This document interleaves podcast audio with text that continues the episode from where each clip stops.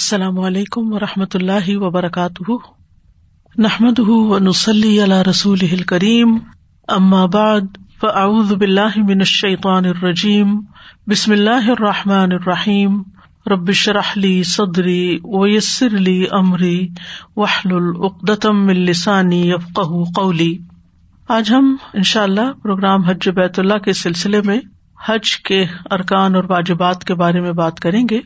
اس سلسلے میں آج ہم سورت البقرا کی آیت نمبر ون نائنٹی سکس اور ون نائنٹی سیون کو دیکھیں گے اور پھر اس کے بعد ان شاء اللہ مزید وضاحت ہوگی۔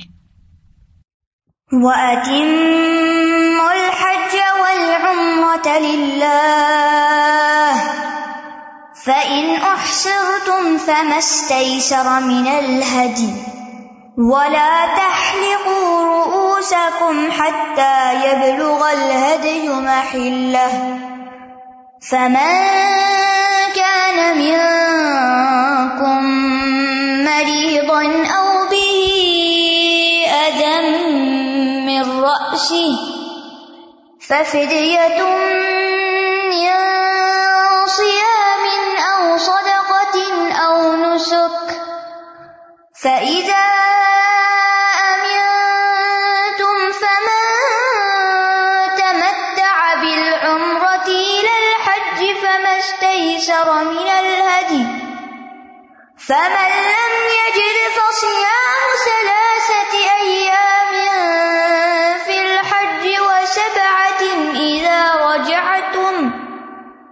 تلك عشرة كاملة.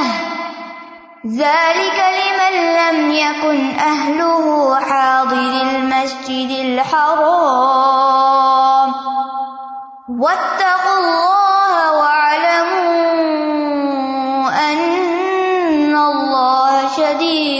العقاب.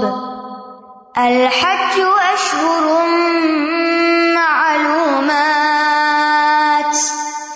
فمن فرض فيهن الحج فلا رفث ولا فسوق ولا جدال في الحج وما تفعلوا من خير يعلمه الله وتزودوا فإن خير الزاد التقوى واتقون يا أولي الألباب۔ اور حج اور عمرہ کو اللہ ہی کے لیے پورا کرو۔ پھر اگر تم روک دیے جاؤ، تو قربانی میں سے جو میسر ہو، کر دو۔ اور اپنے سر نہ منڈواؤ جب تک قربانی اپنے ٹھکانے پر نہ پہنچ جائے۔ پھر تم میں سے جو بیمار ہو یا اس کے سر میں کسی طرح کی تکلیف ہو اور وہ سر منڈوا لے، تو روزے یا صدقے یا قربانی میں سے کوئی ایک فدیا دے دے۔ پھر جب تم امن میں آ جاؤ تو جو کوئی حج کے دنوں تک عمرے کا فائدہ اٹھائے تو جو قربانی میسر ہو کر لے۔ پھر جو قربانی نہ پائے تو تین دن کے روزے حج کے دوران اور سات دن کے اس وقت رکھے جب تم گھروں کو واپس جاؤ۔ یہ پورے دس ہیں۔ یہ حکم اس شخص کے لیے ہے جس کے اہل و عیال مسجد حرام کے رہنے والے نہ ہوں۔ اور اللہ سے ڈرتے رہو اور جان لو کہ بے شک اللہ سخت سزا والا ہے۔ حج کے مہینے معلوم ہے تو جو شخص ان مہینوں میں حج کو فرض کر لے، تو حج کے دوران نہ کوئی بے حیائی کی بات کرے، نہ کوئی گناہ کرے اور نہ لڑائی جھگڑا کرے۔ اور نیکی میں سے جو کام بھی تم کرو گے، اللہ اس کو جان لے گا اور تم زیادہ راہ لے لو۔ بس بے شک بہترین راہ تقوا ہے۔ اور اے عقل والو، مجھ سے ڈرتے رہو۔ یہ آیات کریمہ حج کے آداب اور اس کے متعلقہ مسائل کی وضاحت میں سب سے جامع آیات ہیں۔ حج اور عمرے کے شاعر اسلام سے قبل بھی اربوں کے ہاں معلوم تھے۔ لیکن ان میں بہت سی ایسی چیزیں شامل ہو گئی تھی کہ جو توہمات پر مبنی تھی، جن کی کوئی حقیقت نہ تھی۔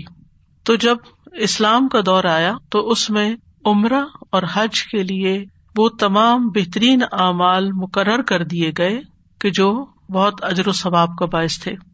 تو نبی صلی اللہ علیہ وسلم نے مسلمانوں کو پھر یہی حکم دیا کہ وہ ان دونوں کے فرائض ادا کرنے کے لیے اسی راستے پر چلے جس پر نبی صلی اللہ علیہ وسلم چلے ہیں۔ جب ہم اسلام میں عبادات کے بارے میں دیکھتے ہیں، تو قرآن مجید کے اندر باقی عبادات کی اتنی تفصیل بیان نہیں ہوئی جتنی حج کے بارے میں ہوئی ہے۔ اور اس میں ہم دیکھتے ہیں کہ پوری ایک سورت بھی حج کے نام سے ہے۔ روزے کا ذکر ایک جگہ پر آیا قرآن مجید میں۔ نماز کے بارے میں بہت جگہ پر تاکید آئی ہے، لیکن نماز کیسے ادا کرنی ہے، اس کی تفصیلات اتنی ڈیٹیل سے نہیں ملتی ہمیں جس طرح ہمیں حج کے بارے میں ملتی ہیں۔ یعنی سورت البکرا میں اس کے بارے میں ذکر ہے، سورت عال عمران میں حج کے بارے میں ذکر ہے، سورت المائدہ میں حج کے احکامات کے بارے میں ذکر ہے، سورت الحج کے اندر حج کے بارے میں ذکر ہے۔ تو اس سے پتہ چلتا ہے کہ حج ایک بہت اہم عبادت ہے۔ اور اسی لیے ہمیں حج کو سمجھنے کے لیے اور حج کے طریقے کو سمجھنے کے لیے سب سے پہلے قرآن مجید کی ان آیات کو اچھی طرح سمجھنا چاہیے جو حج سے متعلقہ ہیں۔ آج کی جو آیات ہیں، ان کا آغاز ہوتا ہے وہ اتم الحج ولمرت اللہ یہ آیات صلح ادیبیہ کے بعد نازل ہوئی تھی، جب مسلمانوں کو عمرہ کرنے سے روک دیا گیا تھا۔ جبکہ حج نو ذی الحجہ میں فرض ہوا ہے اور اس کی تفصیل صورت عال عمران میں آتی ہے۔ ولی اللہ اللہ سے حج البئی تھی منستتا علیہ سبیلا تو یہ صورت عال عمران کی آیت جو ہے، یہ حج کو فرض کرتی ہے۔ لیکن یہاں ابھی حج کے دیگر احکامات بتائے گئے ہیں، مگر اس کی فرضیت کا ذکر نہیں، کیونکہ حج دور جہلیت میں بھی ہو رہا تھا اور دور اسلام میں بھی چلا آ رہا تھا۔ اور آہستہ آہستہ ان کے اندر پائے جانے والے تمام غیر اسلامی افعال اور چیزوں کی نفی کر کے بہترین طریقہ حج کا بتا دیا گیا۔ تو اس لیے بہت ضروری ہے کہ ہم دیکھیں کہ قرآن مجید میں حج کے بارے میں آیات کیا کہتی ہیں۔ اور پھر یہ کہ خود نبی صلی اللہ علیہ وسلم نے جب حج کیا تو ان آیات پر کس طرح عمل کیا اور صحابہ کو کس طرح حج کے طریقے سکھائے۔ اور آپ نے خود بھی فرمایا تھا کہ خود انی مناسب کا کمب مجھ سے اپنے مناسب کے حج لے لو یعنی مناسب کے حج سیکھو۔ اور جس طرح نبی صلی اللہ علیہ وسلم نے حج کیا، اسی طرح باقی لوگوں پر بھی حج کرنا ضروری ہے۔ جابر کہتے ہیں، میں نے نبی صلی اللہ علیہ وسلم کو دیکھا کہ آپ قربانی کے دن یعنی یوم النحر کو، اپنی سواری پر جمر اقبا کو کنکریاں مار رہے تھے اور فرما رہے تھے کہ تم مجھ سے حج کے احکام سیکھ لو، کیونکہ میں نہیں جانتا کہ شاید میں اپنے اس حج کے بعد حج نہ کر سکوں۔ اور ایسا ہی ہوا، اس حج کے تقریباً دو ماہ بعد نبی صلی اللہ علیہ وسلم کی وفات ہو گئی۔ اسی طرح ایک اور روایت میں آتا ہے، یزید بن شیبان بیان کرتے ہیں، ہم عرفات میں آپ کی جائے وقوف سے بہت دور ٹھہرے ہوئے تھے۔ ظاہر مجمع بہت بڑا تھا، تو جہاں آپ ٹھہرے ہوئے تھے، اس سے دور تھے یہ لوگ۔ تو ہمارے پاس ابن مربا انصاری رضی اللہ عنہ آئے اور فرمایا، میں تمہاری طرف رسول اللہ صلی اللہ علیہ وسلم کا قاصد ہوں یعنی آپ کا پیغام لے کر آیا ہوں تم تک۔ آپ فرما رہے ہیں کہ اپنی اپنی جگہوں پر ٹہرے رہو۔ تم اپنے والد ابراہیم علیہ السلام کی وراثت پر ہو۔ یعنی یہ سارا میدان ٹہرنے کا ہے۔ تم جہاں بھی ٹھہرے ہوئے ہو، وہیں ٹھہرے رہو۔ ضروری نہیں کہ نبی صلی اللہ علیہ وسلم کے قریب آنے کے لیے دکم پیل کرو۔ تو جہاں تک اس آیت کا تعلق ہے، تو اللہ تعالیٰ فرماتے وہ اتم الحج عمرت للہ وہ اتم اتم کا لفظ بڑا اہم ہے کہ تمام کرو، پورا کرو۔ حج کو بھی اور عمرے کو بھی۔ اور نیت کیا ہو؟ کہ للہ ہو فل ہو بلّہ ہو۔ یعنی حج اور عمرہ کو اس حال میں ادا کرو کہ ان کے ارکان، شروط اور آداب مکمل ہوں۔ اور یہ سب کچھ خالصتاً اللہ تعالی کی رضا کے لیے ہوں۔ یعنی حج پہ جانے کے بعد تمام ارکان اور واجبات کو پورا کرنا ہوگا۔ یہ نہیں کہ پھر اپنی مرضی سے اس میں تبدیلی کر لو۔ ایسا نہیں کر سکتے۔ سارے کام کرنے ہوں گے، تب حج مکمل ہوگا۔ یعنی حج پہ جاؤ تو حج کے تمام ارکان مکمل کرو۔ اور ان مناسب اور سنن کو نبی صلی اللہ علیہ وسلم کے طریقے کے مطابق ادا کرو۔ تبھی وہ اتمام کو پہنچیں گے، تبھی وہ کمپلیٹ ہوں گے۔ اور اس میں یہ بھی شامل ہے کہ حج اور عمرے کے تمام افعال کو ان کے مقررہ اوقات اور سنت کے مطابق ادا کرنا ضروری ہے۔ یعنی اوقات کی بھی پابندی کرنی ہوگی کہ کون سا کام کس دن کرنا ہے۔ یعنی ان میں وہ تمام افعال شامل ہیں جنہیں ایک خاص مدت کے اندر مکمل کرنا ہوگا۔ یعنی یہ نہیں کہ حج کے جو سارے مہینے ان کے اندر پھیلا دو، جب جو جی چاہے کر لو، ایسا نہیں ہے۔ اوقات کی بھی پابندی کرنی ہوگی اور کیفیات کی بھی۔ اور اس میں کسی قسم کی اپنی مرضی سے کوئی کمی نہیں کر سکتے۔ اور اگر کسی وجہ سے کوئی کمی رہ جائے تو اس پر پھر دم دینا ہوگا۔ اور اس میں یہ مانا بھی پایا جاتا ہے کہ حج اور عمرے کی جب نیت کر لو، احرام پہن لو، تو اس کے بعد یہ کہ پھر اس کو آخر تک پہنچاؤ۔ یعنی کہ انسان حج کی نیت سے یا عمرے کی نیت سے یہاں پر جائے، احرام بھی پہن لے۔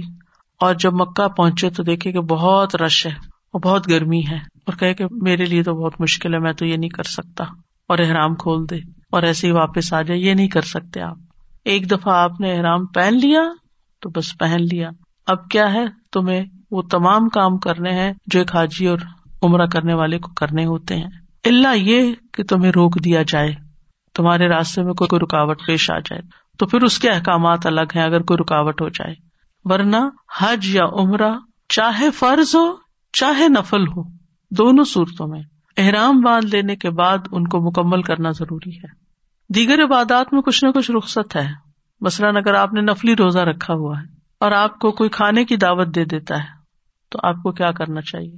کھانا کھا لینا چاہیے۔ یعنی ضروری نہیں کہ آپ نفلی روزہ مکمل کریں۔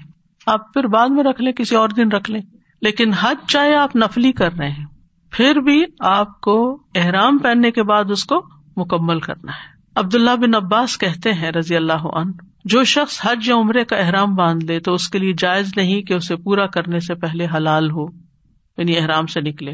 حج کا پورا کرنا یہ ہے کہ یوم النہر دس ذوالحجہ کو، جمرہ اقبا کو کنکریاں مارے طواف زیارہ کرے تو یوں وہ اپنے احرام سے پوری طرح حلال ہو گیا۔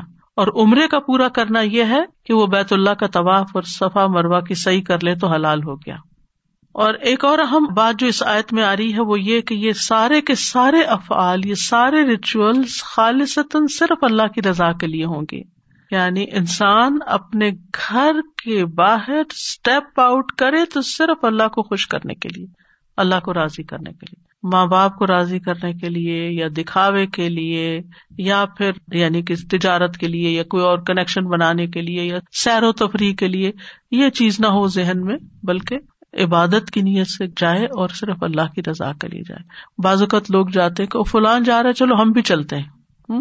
وہ فلاں اسکالر جا رہا ہے یا فلاں سیلیبریٹی جا رہی ہے، تو چلے ہم بھی اس کے گروپ میں شریک ہو جاتے ہیں اور ہم انجوائے کریں گے یا موج میلہ کریں گے یا فلاں میرے دوست چاہ رہے چلو ان کی کمپنی کے لیے میں بھی چلا جاتا۔ نہیں، حج اور عمرہ صرف اور صرف اللہ کی عبادت کے لیے، اللہ کی رضا کے لیے۔ اس میں نہ تو کسی تعریف کا منتظر ہونا چاہیے انسان کو، اور نہ کسی کی طرف سے مبارکباد کا، اور نہ کسی گفٹ کا، اور نہ ہی کسی اور فائدے کا۔ انس بن مالک کہتے ہیں کہ نبی صلی اللہ علیہ وسلم نے حج کیا تو فرمایا، اے اللہ میرے اس حج سے نہ دکھاوا مقصود ہے اور نہ شہرت مطلوب ہے۔ اللہ حجت لاریا افیح ولا سما سفیان، سوری، اس آیت کے بارے میں کہتے ہیں کہ حج اور عمرہ کو مکمل ادا کرنے میں یہ شامل ہے کہ آپ اپنے گھر سے صرف حج یا عمرے کا احرام پہنے اور آپ کا ارادہ حج اور عمرہ کے علاوہ کوئی اور نہ ہو۔ یعنی وہاں کسی سے ملاقات کرنا یا وہاں کچھ مکہ میں رشتے دار رہتے ہیں تو چلے ان کو وزٹ کر آتے ہیں یا کچھ نہیں۔ وہ سب چیزیں بعد میں ہوتی رہیں گی۔ پہلی اور اول نیت جو ہے وہ اللہ ہی کی خاطر ہو۔ اور میکات سے جا کے تلبیہ پکارے اور آپ کاروبار یا کسی اور ضرورت کے لیے نہ نکلے کہ کاروبار کرنے جاتے ہیں اور حج بھی کر لیں۔ نہیں، حج کرنے جاتے ہیں اور ساتھ کاروبار کی بھی اجازت ہے۔ بس حج اور عمرے کی تکمیل یہ ہے کہ آپ صرف حج کے لیے نکلیں، کسی اور مقصد کے لیے نہ نکلے عمر بن خطاب کہتے ہیں وفد بن کر جانے والے بہت ہیں یعنی حج کے لیے گروپس اور ڈیلیگیشن بہت جاتے ہیں، لیکن حاجی قلیل ہیں۔ یعنی ان میں سے اپنی نیت کو خالص کرنے والے اور واقعی حج کو بطور حج کرنے والے تھوڑے ہیں۔ پھر اسی طرح دہاق کہتے ہیں، حج کو مکمل کرنا یہ ہے کہ خرچہ حلال رسک پر مبنی ہو اور اللہ نے اس کو جن چیزوں سے روکا ہے، اس سے وہ منع ہو جائے۔ اصل میں یہاں پر جو پہلے بھی میں نے ارض کیا کہ دور جاہلیت میں بھی حج ہوتا تھا، لیکن اس میں بہت سی خود ساختہ چیزیں اس میں شامل کر لی تھی، یا اس کے مقاصد کو بدل دیا تھا۔ یہاں پر اللہ سبحان و تعالیٰ نے یعنی صورت البکرا میں جو حج کے احکامات نازل ہوتے ہیں، سمجھے کہ اس میں سے یہ پہلی آیت ہے جو قرآن مجید کی جو حج اور عمرے کے بارے میں آ رہی ہے، ترتیب کے اعتبار سے۔ تو یہاں پر اللہ تعالیٰ نے اس کو مکمل کرنے کا حکم کیوں دیا اور للہ کیوں کہا؟ کیونکہ ارب لوگ اپنے حج کے اجتماع میں شعر و شاعری کی مجلس قائم کرتے، باہم تفاخر کرتے، اپنی بڑائیوں کا ذکر کرتے، اپنے باپ دادا کے کارنامے بتاتے، قصے گوئیاں کرتے اور دیگر بہت سی ضروریات کو پورا کرنے کے لیے اپنی منڈیاں جماتے اور اس مقصد کے لیے وہ حج کرتے تھے۔ یعنی یہ سارے کام کرنے کے لیے حج کا بہانا بناتے تھے یا حج کو ذریعہ بناتے تھے۔ تو اس لیے اللہ تعالیٰ نے مسلمانوں کو حکم دیا کہ وہ اپنی عبادات کو ان ساری نیتوں سے پاک کریں، اپنے حج کو برے اقبال اور افعال اور لڑائی جھگڑے اور اس طرح کی تمام چیزوں سے پاک رکھے اب یہاں پر جو آیت ہے، اس میں آتا وہ اتم الحج عمرت اللہ کہ حج اور عمرہ اللہ کے لیے کرو۔ تو سوال یہ پیدا ہوتا ہے کہ حج تو ایک فرض عبادت ہے۔ کیا عمرہ بھی فرض ہے کہ انسان جو ہے وہ عمرہ بھی ضرور کرے زندگی میں الگ سے۔ عمرہ حج کی طرح فرض نہیں ہے یعنی اس کے واجب ہونے پر کوئی دلیل نہیں ہے۔ اور یہ آیت حج یا عمرے کی فرضیت کے لیے دلیل کے طور پیش نہیں کی جاتی۔ اس کا مقصد کچھ اور ہے۔ اس کا مقصد یہ ہے کہ جب کوئی یہ کام شروع کر لے، حج یا عمرہ اپنے اوپر لازم کر لے، اس کی نیت کر لے، تو پھر اس کو پورا کرے۔ ہاں بعض علماء نے یہ ضرور کہا ہے کہ زندگی میں عمرہ کرنا بھی واجب ہے اگر کوئی صاحب حیثیت ہو، ٹھیک ہے؟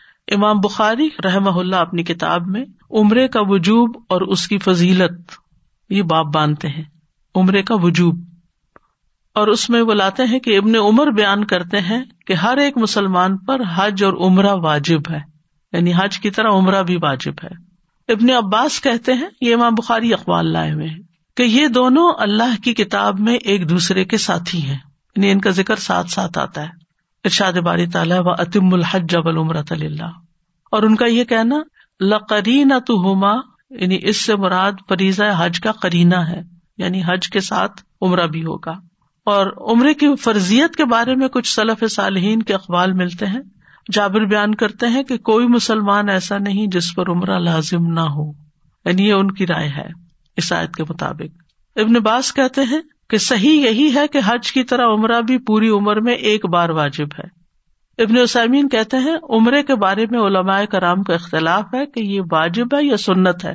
تو جو ظاہر ہوتا ہے وہ یہ کہ یہ بھی واجب ہے۔ اور اس میں یہ کہ جب انسان حج کے لیے جو نکلے گا تو وہ عمرہ ساتھ ہی کر لے گا۔ اور جو مکہ میں رہتا ہے یا حرم میں رہتا ہے یا وہاں قریب ہی رہتا ہے، اس کے پاس اگر حج پہ جانے کی استطاعت نہیں تو وہ کیا کرے گا؟ عمرہ کر لے گا۔ اسی طرح بعض لوگ سوال یہ کرتے ہیں کہ اگر آپ نے عمرہ کر لیا تو آپ پہ حج فرض ہو جائے گا۔ یہ کبھی سنا آپ نے؟ بہت دفعہ سنے یہ بات۔ یعنی اگر انسان کے پاس عمرے کی استطاعت ہے اور اس نے حج یا عمرہ نہیں کیا تو اس پر عمرہ فرض ہے۔ لیکن اگر عمرے کے بعد یعنی عمرے کی استطاعت اور نہیں کیا تو کرنا چاہیے اس کو۔ لیکن اگر عمرے کے بعد اس کے پاس حج کی استطاعت نہیں تو حج فرض نہیں ہے، کیونکہ حج کی فرضیت صاحب استطاعت پر ہے۔ ولی اللہ سے حج البئی تھی من استطاع علیہ سبیلا۔ مثلاً آپ کے پاس پیسے تھے، آپ عمرے پہ چلے گئے، ہو گیا عمرہ۔ اس کے بعد آپ واپس آئے اور آپ نے سوچا کہ میں حج پہ بھی جاؤں گا۔ لیکن کیا ہوا؟ حالات ایسے نہیں رہے۔ آپ کے اندر استطاعت نہ رہی۔ یا مالی، یا جسمانی، یا کوئی اور رکاوٹ پیش آ گئی۔ حج کی پالیسیز تبدیل ہو گئی اور آپ اس میں آ گئے کہ اب کیا کیا جائے۔ اس کے مطابق۔ تو ایسی صورت میں جب آپ کے اندر استطاعت نہ رہی، تو چاہے آپ نے پہلے عمرہ کیا ہوا کبھی، آپ پر حج فرض نہیں ہوگا۔ حج فرض ہوتا ہے صاحب استطاعت پر۔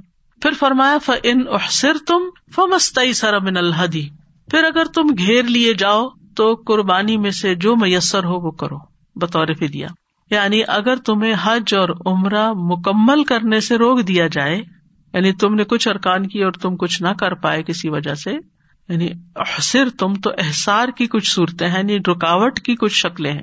مثلاً کوئی دشمن راستہ روک دے، کوئی بیماری لاحق ہو جائے۔ آپ نے دیکھا ہوگا کہ بعض لوگ حج پر ہوتے ہیں۔ مثلاً انہوں نے یوم تربیہ کو احرام پہنا منا چلے گئے۔ اگلے دن انہیں ارفا جانا تھا، لیکن کسی کو ہارٹ اٹیک ہو گیا اور وہ وہاں جانے کی بجائے ہسپتال پہنچ گیا۔ یا اسی طرح کی کوئی اور تکلیف پیش آ گئی، یا راستہ ہی بھٹک گیا۔ یعنی گھر سے نکلا تھا، احرام پہنا اس نے یعنی میکات سے، اور وہ جا رہا تھا، لیکن وہ کہیں سے کہیں پہنچ گیا۔ کوئی بھی وجہ ہو سکتی ہے یعنی راستہ بھٹکنے کی۔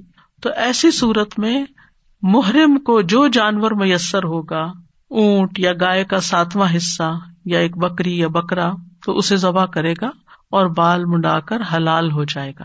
یعنی وہ دم دے دے گا اور حلال ہو جائے گا۔ اب اس پر کوئی گناہ نہیں رہے گا کہ اس نے کمپلیٹ نہیں کیا، کیونکہ اس کا ازر جینون تھا۔ یعنی بیماری کی وجہ سے حج نہ کر سکنے پر انسان حلال ہو سکتا ہے۔ رسول اللہ صلی اللہ علیہ وسلم نے فرمایا، جس کی ہڈی ٹوٹ جائے یا لنگڑا ہو جائے تو وہ حلال ہو گیا۔ اس زمانے میں ویل چیئر نہیں ہوتی تھی اور یعنی طواف تو آپ نے دیکھا ہوگا کہ ویل چیئر کے زمانے سے پہلے یہ میں نے خود اپنی آنکھوں سے دیکھا ہے کہ وہ بگیاں سی ہوتی تھی جن کو سر پہ لوگ، معذور لوگوں کو بٹھا کے طواف کیا کرتے تھے۔ یہ بازو کا صحیح تک تو ممکن ہے۔ لیکن آل دا وے آپ جائیں مینا اور ارفات اور مزدلفہ، کسی کو سر پہ اٹھا کے تو یہ تو پاسبل نہیں۔ ہاں اب تو گو کارٹس اور ویل چیئر اور ٹرین اور کئی چیزیں موجود ہیں کہ جس کی وجہ سے آسانی ہو گئی ہے۔ لیکن اس زمانے میں جیسے نبی صلی اللہ علیہ وسلم فرمایا کہ جس کی ہڈی ٹوٹ جائے کوئی یا لنگڑا ہو جائے تو وہ حلال ہو گیا اور آئندہ کے لیے اس پر حج ہے یعنی جب وہ ٹھیک ہو جائے گا تو پھر وہ واپس آئے۔ پھر اسی طرح حج کی نیت کرنے کے بعد کوئی فوت ہو جائے۔ تو جب کوئی شخص حج کا ارادہ کرے اور فوت ہو جائے، تو یا تو وہ احرام سے قبل فوت ہوگا یا احرام پہننے کے بعد دو صورتیں ہو جاتی ہیں۔ ٹھیک ہے؟ اگر احرام پہننے سے پہلے ہی موت آ گئی تو اللہ تعالیٰ اسے اس کی نیت کے مطابق اجر و ثواب سے نوازے گا۔ لیکن اس کی طرف سے حج بدل کرنا ہوگا۔ کیونکہ اس پر حج فرض تھا، صاحب استطاعت تھا، جانے کا اس کا ارادہ تھا، لیکن ابھی حج فلائٹ شروع نہیں ہوئی کہ وہ فوت ہو گیا۔ یعنی سارے ڈاکیومینٹیشن وغیرہ سب کچھ ہو چکی تھی، یا ابھی نہیں بھی ہوئی تھی، مگر اس کا اس سال جانے کا پورا ارادہ تھا۔ جس سے پتا چلتا ہے کہ وہ نیت بھی رکھتا تھا اور اس کے پاس استطاعت بھی تھی۔ اب اس کی جگہ کوئی اور حج کر لے۔ اسی نان نفقے سے یا پھر اس سال یا پھر اگلے سال یا جب بھی یعنی اس کے اوپر حج رہ جائے گا۔ ہاں اگر اس نے احرام پہن لیا اور وہ مکہ پہنچ گیا اور احرام کی حالت میں ہی فوت ہو گیا۔ مینا جاتے ہوئے رفات جاتے ہوئے، کئی آپ نے دیکھا ہوگا کہ اس وقت کیجلٹیز ہو رہی ہوتی ہیں۔ تو وہ قیامت کے دن تلبیہ پکارتا ہوا اٹھے گا۔ اس بنا پر اس کی طرف سے حج نہیں کیا جائے گا، کیونکہ وہ آلریڈی اپنا شروع کر چکا تھا۔ اور راستے میں موت آ گئی تو وہ قیامت تک ایک طرح سے حج ہی کی حالت میں ہے۔ تو ایسی صورت میں جو کوئی روک لیا جائے فمس تئی سارا من الحدی۔ تو جو میسر آئے قربانی میں سے یعنی جو آسانی سے مل جائے یعنی قربانی کا وہ جانور جو بغیر مشقت اور تھکاوٹ کے حاصل ہو، وہ قربان کر سکتا ہے۔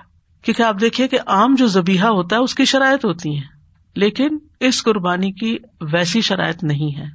تو من الحدی ہدی میں سے جو میسر ہو اور ہدی وہ ہوتی ہے جس میں بکری کا یا بکرے کا دو دانتا ہونا ضروری ہوتا ہے۔ کیونکہ نبی صلی اللہ علیہ وسلم نے فرمایا، وہی جانور ذبح کیا کرو جو سال بھر کا ہو۔ البتہ اگر مشکل ہو تو بھیڑ کا چھ ماہ کا بچہ بھی ذبح کر سکتے ہو۔ مستعی سرا میں پھر آسانی ہو جائے گی۔ اس ممانعت میں ہر وہ جانور شامل ہے جو اللہ اللہ کے قرب کے لیے ذبح کیا جائے۔ جیسے صدقے کا بکرا دیتے ہیں۔ یا پھر حج اور عمرے میں کی جانے والی قربانی ہوتی ہے یا عید الاضحیٰ میں یا عقیقے کے لیے، اس میں یہ چیز شامل ہو جائے گی۔ نبی صلی اللہ علیہ وسلم نے ہدیبیہ کے موقع پر جب اپنا احرام کھولا تھا، تو پھر کیا کیا تھا؟ قربانی کر دی تھی۔ مصور بن مکرم اور مروان رضی اللہ عنہما کہتے ہیں کہ رسول اللہ صلی اللہ علیہ وسلم ہدیبیہ کے موقع پر عمرہ کرنے کے لیے نکلے، راستے میں بدیل سے ملاقات ہوئی۔ اس نے کہا، قریش آپ سے لڑیں گے اور آپ کو بیت اللہ سے روکیں گے۔ رسول اللہ صلی اللہ علیہ وسلم نے فرمایا کہ ہم لڑنے کے لیے نہیں آئے، ہم عمرہ ادا کرنے آئے لیکن پھر کفار نے آپ کو کعبہ نہیں جانے دیا۔ تو رسول اللہ صلی اللہ علیہ وسلم نے اپنے اصحاب سے فرمایا، اٹھو اور قربانی کرو، پھر سر منڈوا لو۔ پھر رسول اللہ صلی اللہ علیہ وسلم نے اپنی قربانی کو نہر کیا۔ پھر آپ نے حجام کو بلایا اور اس نے آپ کے سر کو مونڈ دیا۔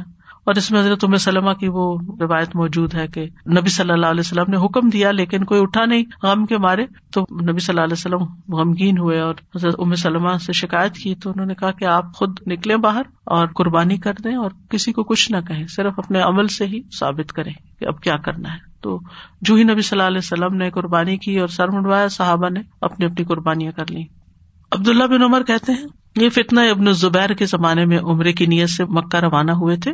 کہنے لگے، اگر مجھے بیت اللہ کا طواف کرنے سے روکا گیا تو میں وہی کچھ کروں گا جو ہم نے رسول اللہ صلی اللہ علیہ وسلم کے ہمراہ کیا تھا۔ چنانچہ انہوں نے اس بنا پر احرام باندھ لیا جیسا رسول اللہ صلی اللہ علیہ وسلم نے ہدیبیہ کے سال باندھا تھا۔ پھر فرمایا، ولا تحلق رؤوسکم حتى يبلغ الهدي محلہ اپنے سر نہ منڈواؤ یہاں تک کہ قربانی اپنی حلال گاہ کو پہنچ جائے۔ تحلیق و حلق کہتے ہیں استرے کے ساتھ سر کو بالکل مونڈ دینا یعنی بالکل شیو کر دینا۔ قصر ہوتا ہے بال کو ترانا۔ یعنی بال کو منڈوا کر یا کسی بھی طریقے سے زائل کرنا احرام کے ممنوعات میں شامل ہے۔ چاہے سر کے بال ہوں یا بدن کے کسی حصے کے۔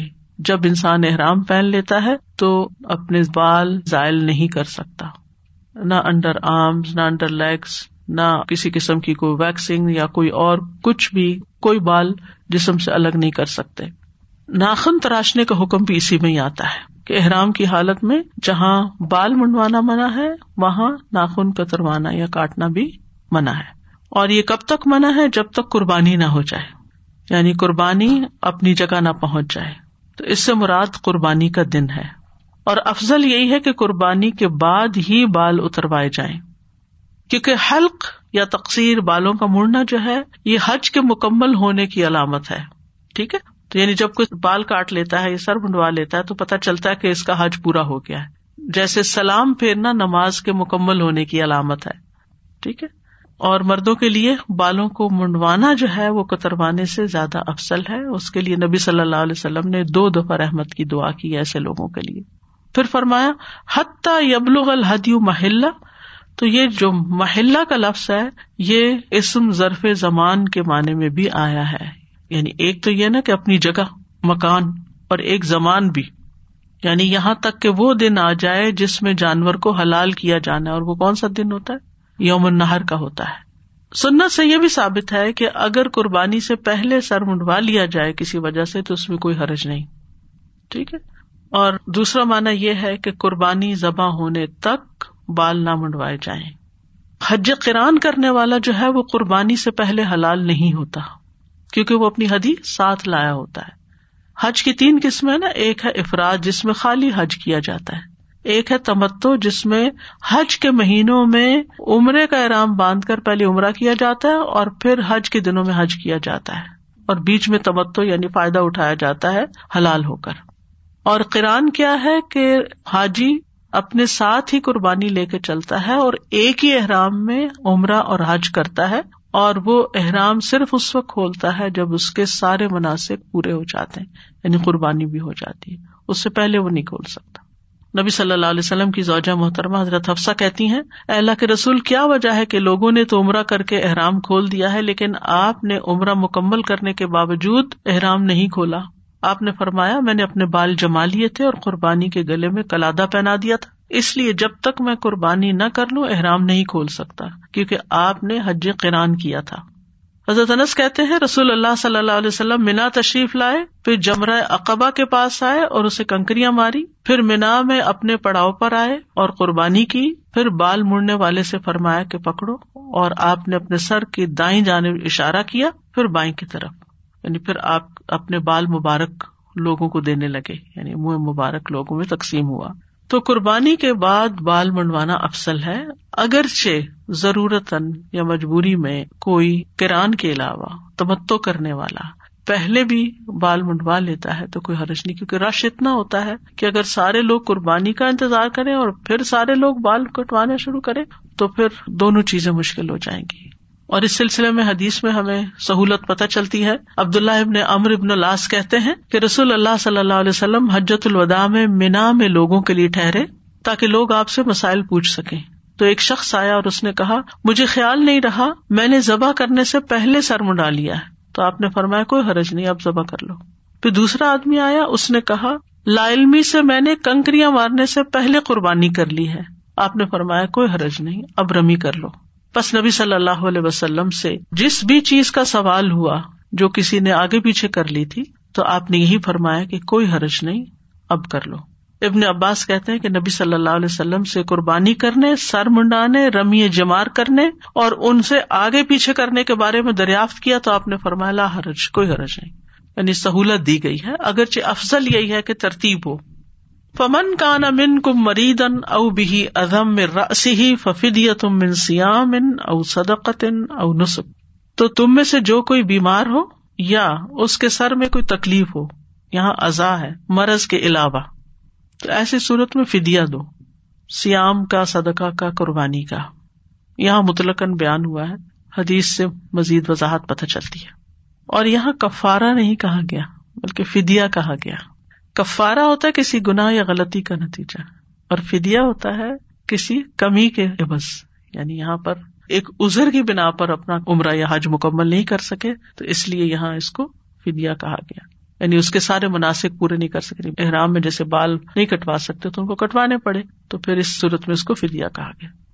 یعنی انسان خود تندرست ہے، لیکن سر میں کوئی تکلیف ہو گئی ہے، تو ایسی صورت میں پھر جیسے جوئیں وغیرہ پڑ جاتی ہیں یا اور کوئی ایسی مشکل آ گئی ہے، تو پھر اس کے لیے سر منڈوانا جائز ہے۔ تو فدیے کے طور پر تین روزے رکھے گا۔ اب قرآن میں تین کا ذکر نہیں، یہ حدیث ہمیں بتاتی اس سے بھی پتہ چلتا ہے کہ قرآن کو بھی سمجھنے کے لیے یا قرآن کے احکامات پر عمل کرنے کے لیے حدیث کی وضاحت ضروری ہے۔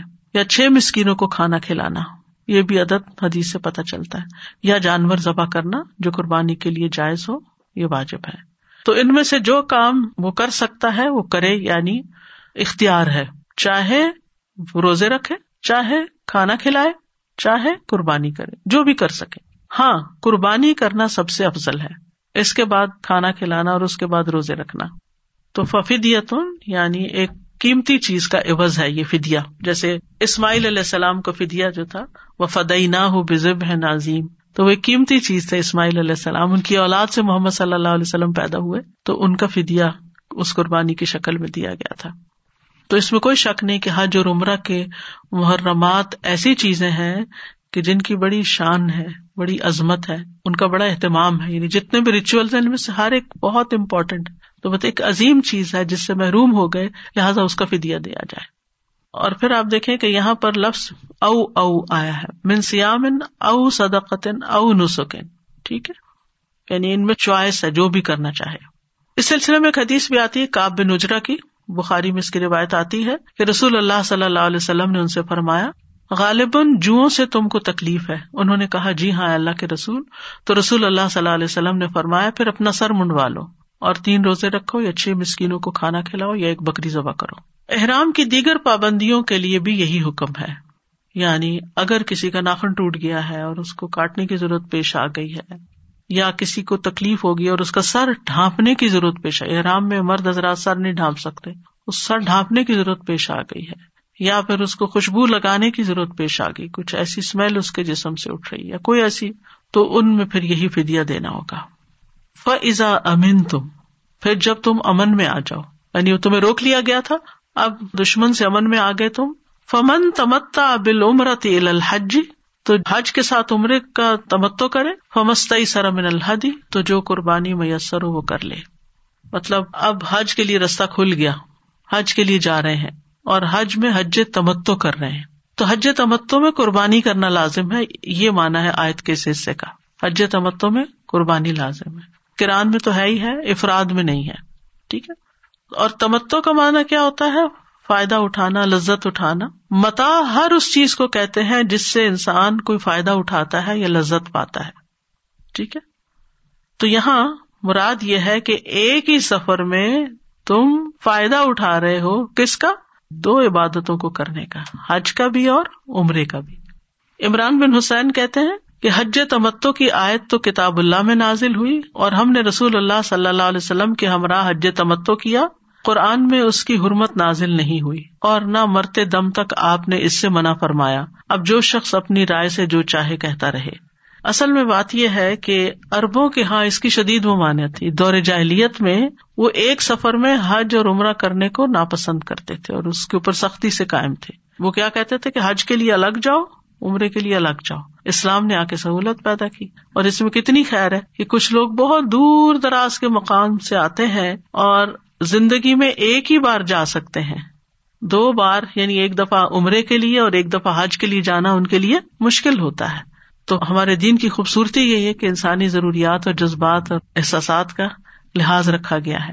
لہٰذا امن کے زمانے میں اگر کوئی حج کر رہا ہے تو عمرہ بھی ساتھ کر سکتا ہے۔ دونوں عبادتیں بیک وقت ایک سفر میں ہو سکتی ہیں۔ اور اسی کے بارے میں حدیث آئی ہے کہ اس سے منع نہیں کیا گیا۔ اگر کوئی کہتا ہے کہ نہیں، ایسا نہیں، ویسا کرنا چاہیے، زیادہ بہتر الگ الگ کرے تو نہیں زیادہ بہتر وہ ہے جس کے بارے میں سنت میں کوئی فضیلت آئی ہے۔ اور اس میں یہ ہے کہ حج کے مہینوں میں عمرہ کرنا یعنی تمتو کب ہوگا؟ جب حج کے مہینوں میں عمرہ کریں گے۔ اور حج کے مہینے کون سے ہیں؟ شوال ذوالقادہ اور ذیل بعض کے نزدیک پہلے دس دن اور بعض کے نزدیک پورا مہینہ۔ تو حج کی اس قسم کو تمتو کا نام دیا گیا ہے اور اس لیے بھی کہ حج کا احرام پہننے والا روح اور جسم دونوں لذتوں کو جمع کر لیتا ہے۔ پہلے وہ عمرے کا احرام پہنتا ہے اور مناسب ادا کرتا ہے، روحانی لطف اٹھاتا ہے۔ پھر جب اس سے فارغ ہو جاتا ہے تو حلال ہو جاتا ہے، احرام کی پابندیاں ختم ہو جاتی ہیں۔ اور جب تک وہ حج کا احرام نہیں پہنتا، عورتوں کے قریب جا سکتا، خوشبو لگا سکتا ہے، اس کے لیے یہ فائدہ اٹھانے کے مواقع ہیں۔ تو اس لیے اس کو حج تمتو کہا گیا۔ اس کے علاوہ حج کی دو اور اقسام ہوتی ہیں، حج افراد یا مفرت جس میں انسان صرف حج کا احرام پہنتا ہے اور اس کے ساتھ عمرے کو جمع نہیں کرتا۔ عمرہ کسی اور وقت میں کر لیتا ہے، سال کے کسی بھی وقت میں، جیسے جو لوگ مکہ وغیرہ میں یا حرم میں رہتے ہیں۔ اور دوسری قسم حج قرآن ہے۔ یعنی ایک ہی سفر میں، ایک ہی احرام میں عمرہ اور حج دونوں جمع کرنا۔ اور حج تمتو کیا؟ ایک سفر میں عمرہ اور حج کرنا، لیکن ایک احرام میں نہیں۔ حج قرآن کیا ہے؟ ایک احرام میں عمرہ اور حج دونوں کٹھے کرنا۔ چاہے کتنا بھی گیپ ہو۔ یعنی آپ نے شوال کے شروع میں کر لیا اور پھر ذوالحج میں تقریباً دو مہینے کے بعد آپ حج کر رہے ہیں تو کوئی حرج نہیں۔ ہاں اگر آپ نے رمضان میں عمرہ کیا تو وہ آپ کا حج تمتو شمار نہیں ہوگا۔ اس کے لیے اگر آپ تمتو کرنا چاہتے ہیں تو پھر آپ حرم سے باہر نکلے اور پھر عمرے کا احرام حج کے مہینوں میں پہن کر آپ عمرہ کریں اور پھر احرام کھول دیں اور پھر حج کے موقع پر احرام دوبارہ پہنے تو یہاں اللہ تعالیٰ نے حج کے احکام کو ایک طرح سے تفصیل سے بیان کیا ہے۔ فمن تمتا بال عمرتی الحج فمست سرمن الحدی تو یہاں پر فمن تمتا بال عمرت ال الحج۔ ال الحج سے مراد یہ ہے کہ جو حج کا دن شروع ہو جاتا ہے، ذوالحجہ کا آٹھواں دن جس کو کہتے ہیں۔ تو اس پر اللہ کی نعمت کا شکر ادا کرتے ہوئے قربانی کرے کہ اللہ نے اس کو عمرے کا بھی موقع دیا اور اب حج کا موقع بھی اس کے پاس آ پہنچا۔ اب حج کے لیے جا رہا ہے تو آپ شکرانے کی یعنی پچھلی قربانی فدیے کے طور پر تھی۔ ایک طرح سے مجبوری کی قربانی تھی۔ لیکن یہ قربانی شکرانے کے طور پر قربانی ہے۔ اور قربانی میں اللہ تعالیٰ نے آسانی دی ہے کہ جیسی قربانی میسر ہو کر دی جائے۔ یعنی پالتو جانوروں میں سے اونٹ، گائے اور بھیڑ بکری میں سے کیا جا سکتا ہے۔ جیسے ابن عباس کہتے ہیں اور پھر اسی طرح حضرت عائشہ کہتی ہیں کہ نبی صلی اللہ علیہ وسلم نے ایک بار بکری کی قربانی دی۔ یعنی حج پر تو آپ نے سو اونٹ ذبح کیے تھے، لیکن عید کے موقع پر ایک بکری کی قربانی بھی کافی تھی۔ انس بن مالک کہتے ہیں کہ رسول اللہ صلی اللہ علیہ وسلم مینا آئے جمر اقبا کو کنکریاں ماری، پھر مینا میں اپنی منزل پر تشریف لائے اور قربانی کی۔